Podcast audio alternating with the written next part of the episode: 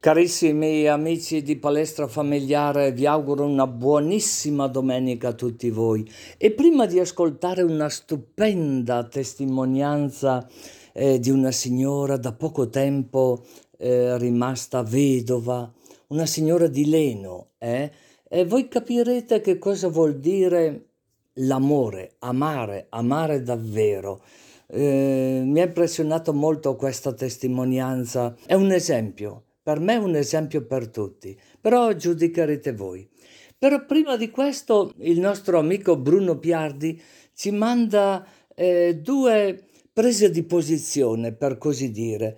La prima eh, sul fatto che si usi molto la parola genio, genio, genio, mio figlio è un genio, eh, anche eh, se magari qualcuno non la usa, eh, però lo, eh, lo pensa eh, presento una lettera, una lettera e, e, la risposta di un esperto, per così dire.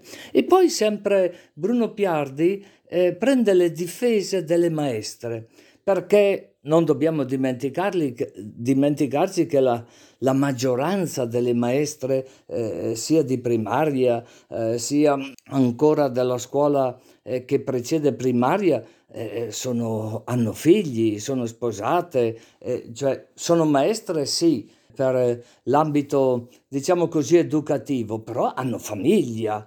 Ebbene, eh, qualche tempo fa hanno presentato, pensate un po', una recita dove c'è stata una contestazione eh, non, non buona da parte delle mamme per un personaggio che avevano scelto. Però a voi, a voi la saggezza di saper discernere, come dice il Papa attuale, no? eh, questi atteggiamenti eh, davvero che fanno pensare, che fanno riflettere.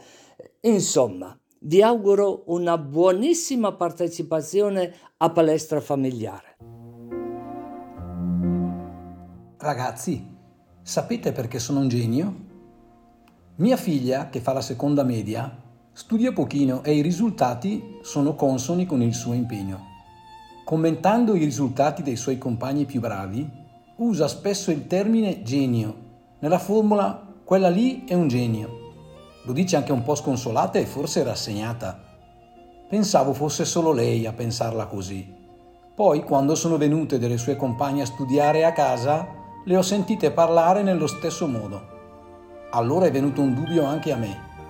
Esistono davvero i geni? Quasi quasi me ne sto convincendo. La risposta a questa lettera arriva da Luigi Ballerini, medico, esperto di educazione e scrittore per ragazzi.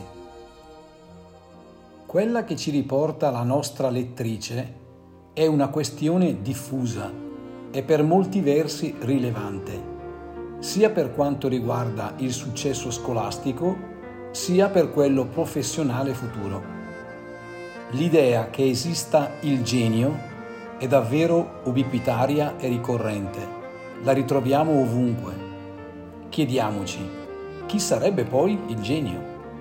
Sarebbe colei o colui che porta a casa un risultato positivo in virtù di qualità innate attribuitegli dal destino o da un'eredità familiare, una famiglia di geni. Si tratterebbe quindi di soggetti privilegiati, con la cosiddetta marcia in più, cui se rimaniamo nell'ambito scolastico non servirebbe neanche studiare per ottenere buoni voti. Effettivamente anch'io sento spesso gli studenti parlare in questi termini. A lui non serve studiare, gli basta sentire le cose e le sa già. La teoria del genio o quella dell'intelligente, che sono parenti, rischia però di portare fuori strada i ragazzi introduce l'idea che i risultati arrivino per natura anziché attraverso il lavoro. Posto che esista davvero chi sia in grado di portare a casa buoni voti senza studiare, e se andiamo a guardare bene, spesso si tratta più di una credenza che di un dato di realtà, probabilmente questo studente sfrutta bene il suo tempo. Fa fruttare sia il tempo in classe, già stare attenti alle lezioni e prendere appunti è un buon modo per iniziare a imparare sia quello a casa dove magari riesce a stare concentrato sui compiti da svolgere senza disperdersi troppo in altro e senza consumare tutto il pomeriggio tra distrazioni e poca voglia. Cerchiamo di evitare il rischio che il non essere genio diventi l'alibi per il disimpegno personale e per scansare il lavoro. Ogni ragazzo sarebbe bene che fosse certo del fatto che con il lavoro il risultato arriva, magari più lentamente, magari non sempre al top, ma comunque arriva. Su questo andrebbe rassicurato, così come andrebbe aiutato nell'acquisire fiducia nel proprio lavoro. Potrebbe innescarsi un circolo virtuoso fatto di lavoro, risultato, nuova consapevolezza di sé, fiducia nelle proprie capacità, senza bisogno di sentirsi geni. Chi non conosce la fiaba I musicanti di Brema dei fratelli Grimm? Quattro animali, un cane, un gatto, un gallo e un asino, cacciati dalle loro fattorie in quanto troppo vecchi, si incontrano e decidono di andare a Brema per diventare musicisti. Solo grazie alla loro astuzia e alla loro amicizia saranno in grado di superare molte traversie e a vivere, come in tutte le favole, felici e contenti. Un'apologia conosciuta da generazioni sull'importanza dell'amicizia e sulla possibilità di ricominciare sempre la propria vita. Quale miglior fiaba hanno pensato alcune maestre di un asilo di Orvieto per far lavorare i bambini su questi temi, al tempo stesso divertendoli con la partecipazione a una recita. Tutto è filato liscio fino a che non si è scoperto, o meglio, alcuni genitori hanno scoperto che tra gli animali della rappresentazione c'era Orrore, anche un somaro. Apriti cielo. Come poteva essere venuto in mente alle maestre di coinvolgere le loro intoccabili creature in una storia dai risvolti così umilianti? Giammai. Non permetterò che mio figlio faccia l'asino. E così, per salvare la recita, il somarello e gli altri animali sono stati interpretati dalle maestre, restituendo la serenità nel cuore turbato dei genitori. Questo episodio, apparentemente marginale, è in realtà un emblema di questi tempi. Dietro la sua banalità, infatti, nasconde una serie di paradossi cui, purtroppo, sembra che tutti noi ci siamo ormai rassegnati. Come nelle gallerie di specchi dei Luna Park, ogni immagine rimanda a un'altra e un'altra ancora, sempre più deforme della precedente. Le fiabe hanno sempre fatto parte del racconto dell'uomo e tutti gli esseri umani hanno sempre saputo che si tratta di metafore sulla nostra vita.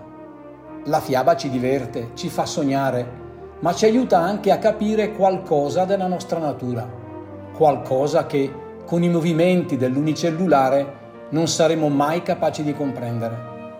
La vita è cammino, contraddizione, e lo è appunto in conseguenza della complessità del nostro essere umani, segnati dal libero arbitrio.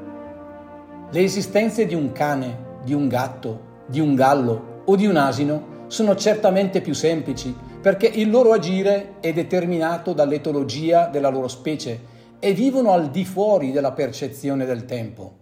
Noi, al contrario, siamo consapevoli di questo limite ed è proprio questo limite che ci ha spinto nei millenni a interrogarci, a ricercare, a raccontare e a immaginare, in breve a creare cultura. Nelle fiabe il giusto, il coraggioso, il sapiente e l'intrepido, dopo aver superato molte tribolazioni, vengono sempre premiati da un destino di felicità.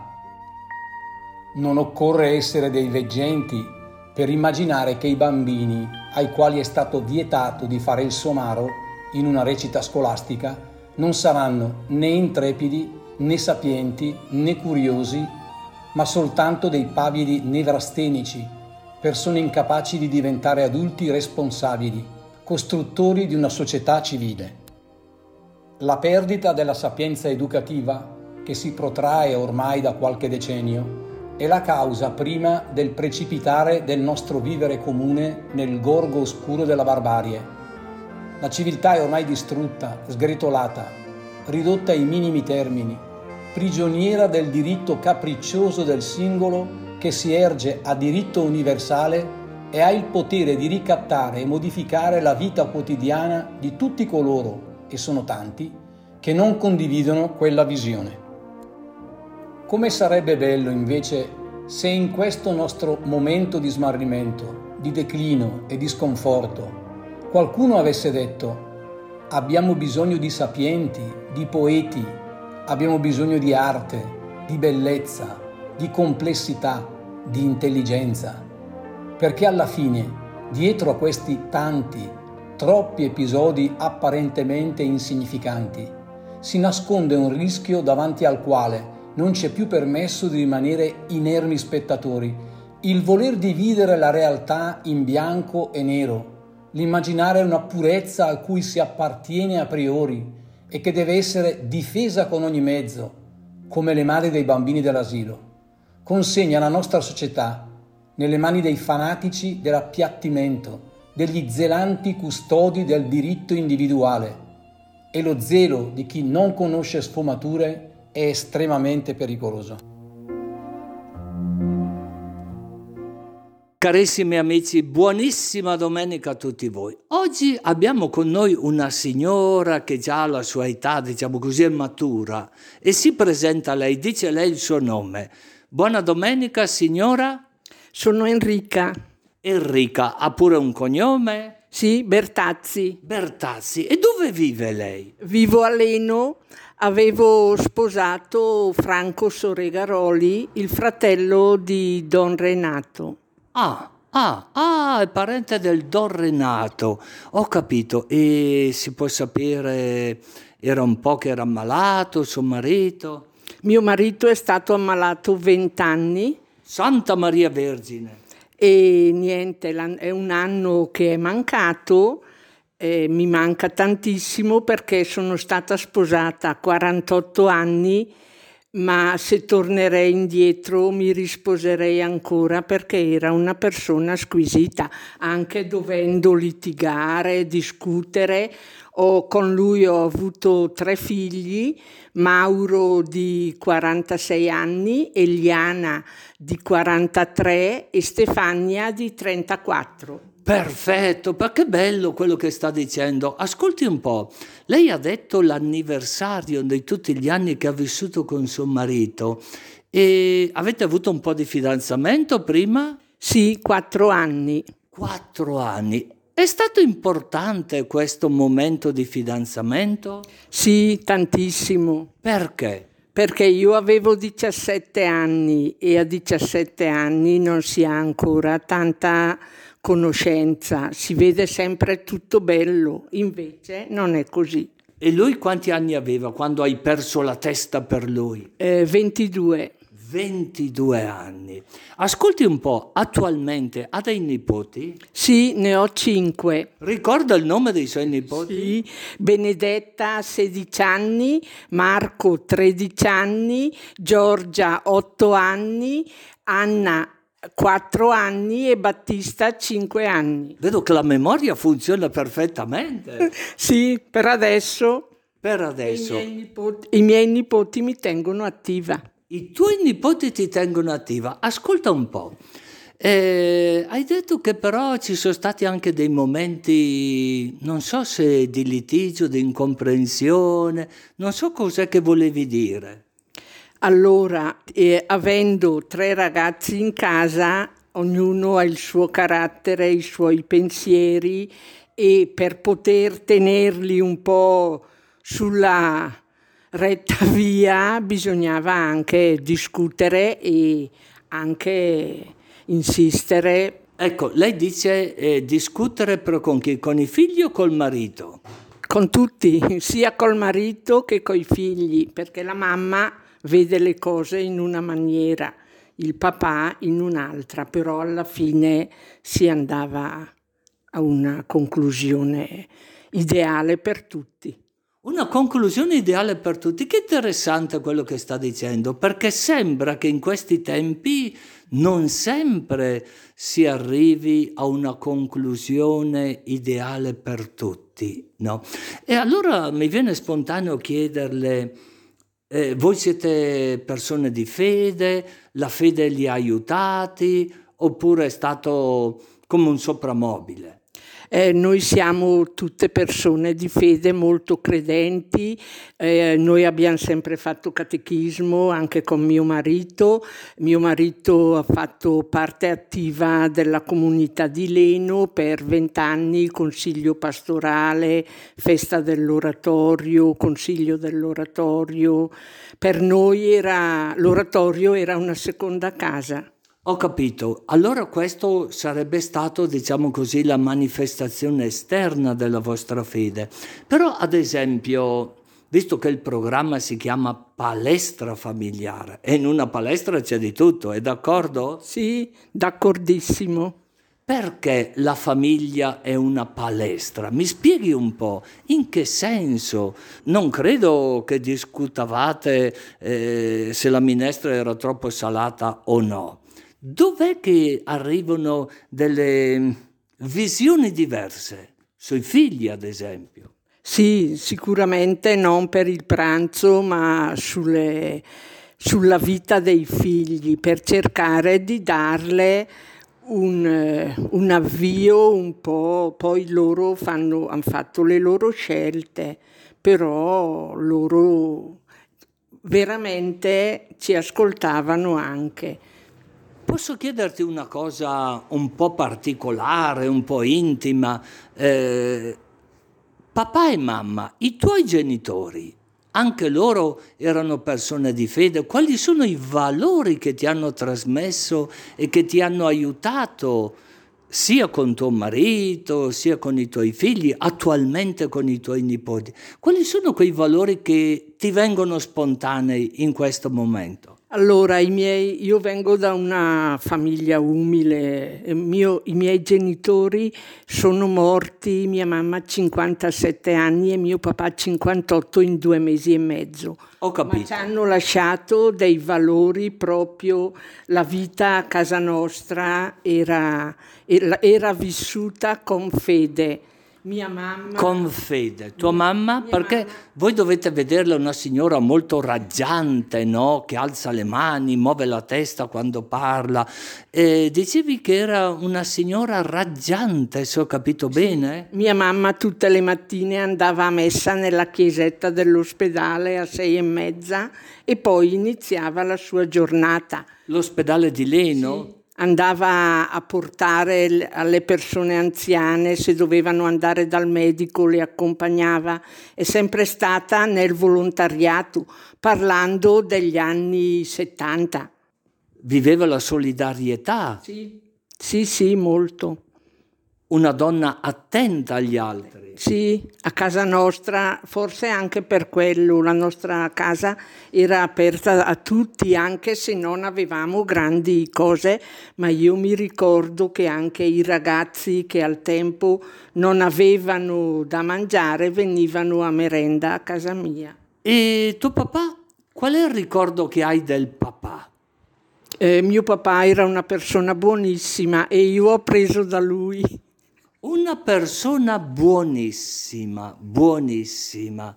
E in che senso? In che senso buonissima? Perché nella parola buonissimo c'è tutto, no? Lui accettava tutto quello che mia mamma le proponeva. Lui andava a lavorare, eh, faceva il guardiano notturno in uno stabilimento e andava. E mia, mia mamma era lei che gestiva tutta la situazione tutta la situazione. Era davvero la regina della casa. Sì, proprio.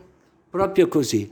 Ascolti, io la ringrazio, le auguro una buona domenica. Si sentirebbe di mandare un saluto a tutte le famiglie che in questo momento sono sintonizzate con la ECZ in blu, in questo programma eh, palestra familiare.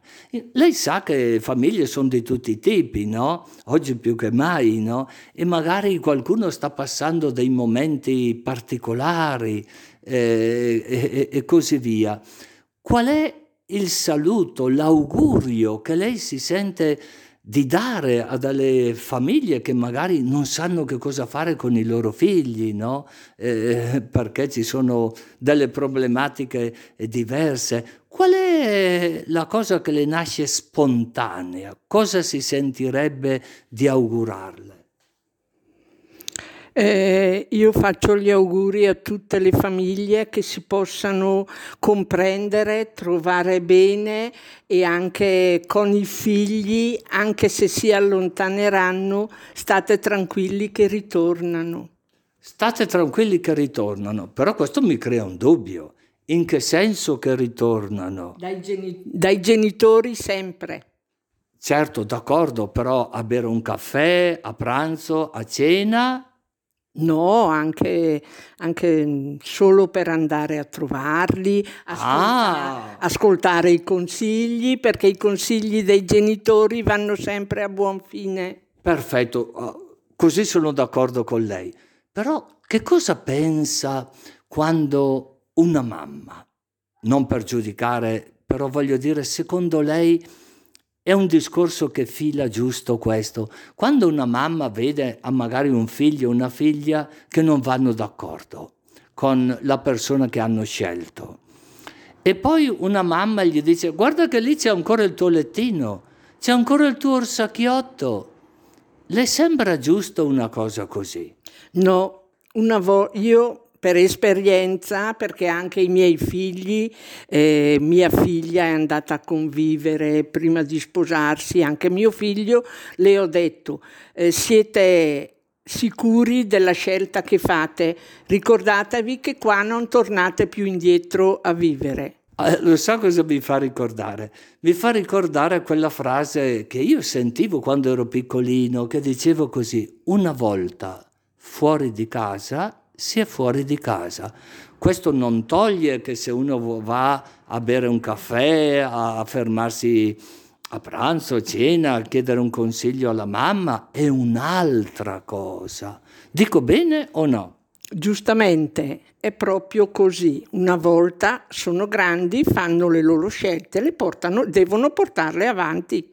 Perché vede, oggi usano sempre una frase di un filosofo, di un pensatore, che dicono che siamo nella società liquida e perciò abbiamo anche delle identità liquide. Eh, però se io trovo una mamma come lei, che anche ai suoi nipoti è capace di ricordare dei punti fermi, punti fermi che non vuol dire la durezza della vita, ma che li aiuta ad avere un'identità forte perché le tormente della vita arrivano, dico bene o no? Benissimo, è proprio così e bisogna iniziare da piccoli. Bisogna iniziare da Anche con i piccoli, a dirgli sempre di sì, sì, No, sì, sì, no. sì. A mettere i punti fermi su certe cose. E quando uno dice, ah, il mio bambino è divino, è divino, è divino, e sempre gli dice di sì, no? Com'è la storia lì? Non bisogna dire sempre di sì, perché loro ne approfittano. Eh, vuoi questo, vuoi mangiare questo, vuoi mangiare quello. Dopo arriverà un giorno che dice, ah, non ho voglia di andare a scuola, ad esempio. Eh, e cosa gli dici? E, e i genitori si troveranno un po' pentiti di- a- perché non, non è sempre sì, sì, sì, sì, il bene non è così che si vuole ai bambini, alle persone. Bisogna avere i punti fermi. I punti fermi. Che importante questo, no? E io la ringrazio di nuovo infinitamente e per mantenere questi punti fermi, come dice lei, per non essere un po' come delle bandierine, no? Che a seconda di dove il vento va, no? Allora cambiano posizione. Come si fa? Come si fa a alimentare un'identità umana, eh, anche cristiana, no? Eh, in questo clima così fluttuante, diciamo così, no? Come si fa? Lei come ha fatto nella sua vita? Perché gli sarà capitato qualche volta che un figlio tirasse da una parte, la nuora dall'altra parte? Non lo so, non lo so. Lei come ha consigliato, come ha illuminato anche delle situazioni difficili, apparentemente difficili, poi una parola giusta nel momento giusto, il gesto opportuno. Ricorda qualche momento della sua vita dove si è sentita davvero madre, perché mamma ti chiameranno sempre, è vero o no? Sì. Però lì dice, lì c'è stata una madre che mi ha illuminato. Ricorda qualche momento? Non saprei, però parecchi momenti, cioè la preghiera è quella che aiuta sempre, in qualsiasi momento, anche quando sei contento, quando bisogna sempre ringraziare. Non bisogna dimenticarsi che c'è il Signore che è sempre vicino a noi. Ho capito. Io la ringrazio e che avanti, avanti continui con questo bel, bel come si può dire, con questo volto radiante che vedo eh, in lei e vorrei augurarlo a tutti quelli che ci hanno ascoltato finora. Abbiate sempre il volto radiante della signora Enrica. Buona domenica. Grazie, buona domenica a tutti.